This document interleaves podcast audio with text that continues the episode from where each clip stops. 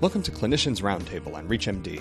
I'm your host, Dr. Charles Turck, and here to discuss his article titled How AI Can Help Physicians Promote Exercise and Lifestyle Counseling, which was published on Langar Holdings in May of 2023, is Dr. Basil Kahwash. Basil is an assistant professor of medicine on the clinical educator track in the Department of Medicine at Vanderbilt University in Nashville, Tennessee. Basil, welcome to the program. Thank you so much, Charles. It's good to be back with you all. Well, before we dive into your article, Basil, can you tell us about the physical and mental obstacles asthma patients face when it comes to exercise? Yeah, absolutely. And I've touched on this in a previous episode with you all, but just to recap, there are physical elements, obviously, in terms of your breathing that can be more challenging and more labored as you pursue physical activity if you are asthmatic, because exercise is one of those triggers for airway constriction in asthma. But then, of course, we also have mental barriers. So people who have asthma who've experienced challenges with exercise may find that they are hesitant to go back and pursue more exercise in the future, or they may think to themselves that it's not safe for them to pursue exercise in the future because of those negative experiences physically that they've had when they've been engaged in exercise. So all of those things can combine to make it so that asthma patients are less likely to pursue exercise and derive the health benefits from exercise that they would otherwise get if they were more willing to engage in it. And just a little bit more background what is a standardized exercise prescription and what does it entail?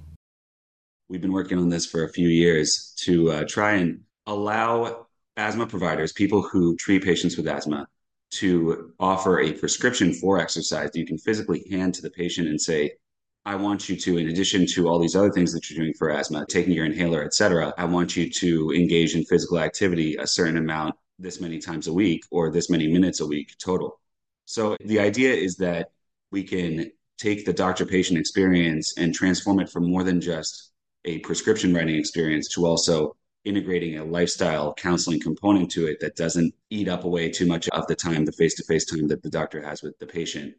It has been applied. It's not unique to asthma. Obviously, there's exercise counseling that happens in just general medicine, preventative medicine clinics, and also in other healthcare conditions. Now, turning our attention to your article, Basil, what can you tell us about how artificial intelligence fits into having embarked on what you describe as a year long mission to encourage more asthma patients to exercise?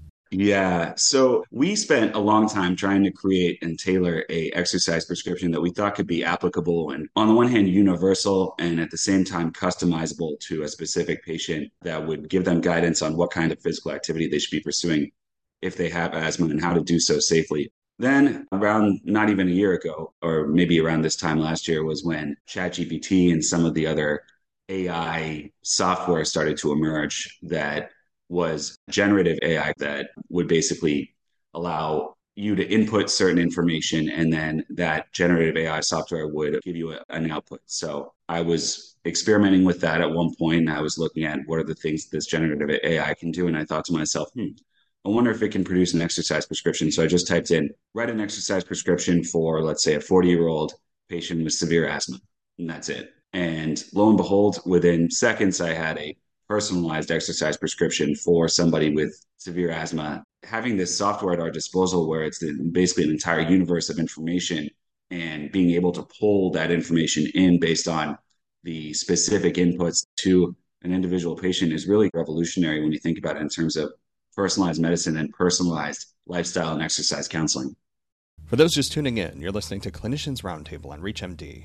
I'm Dr. Charles Turck, and I'm speaking with Basil Kahwash about his article about the use of artificial intelligence in medicine, specifically its potential impact on exercise habits in patients with asthma. Now, Basil, what else can you tell us about how AI might affect what you describe as a disconnect that sometimes exists between doctors and patients?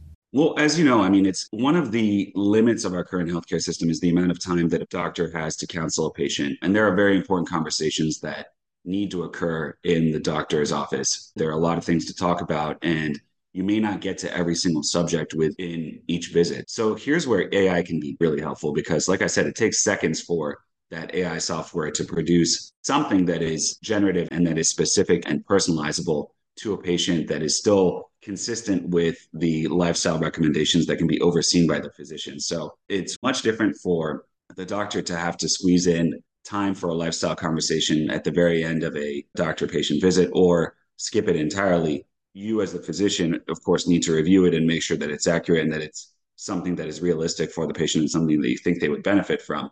But once you've done that, then that can really be something that you can offer to the patient. And we can have this ongoing conversation about physical activity and other lifestyle counseling, uh, other lifestyle behaviors uh, here in this office under this counseling premise, even if we didn't get to all of it today. So I think really at the end of the day, we're looking at a potential time saver and a potential gateway to more lifestyle based conversations that through our other research we know have not been taking place as much as they need to be in the doctor's office. Uh, Basil, I thought I'd get your thoughts about what some of the limitations are and potentially even the perils involved in healthcare professionals using AI at the present time.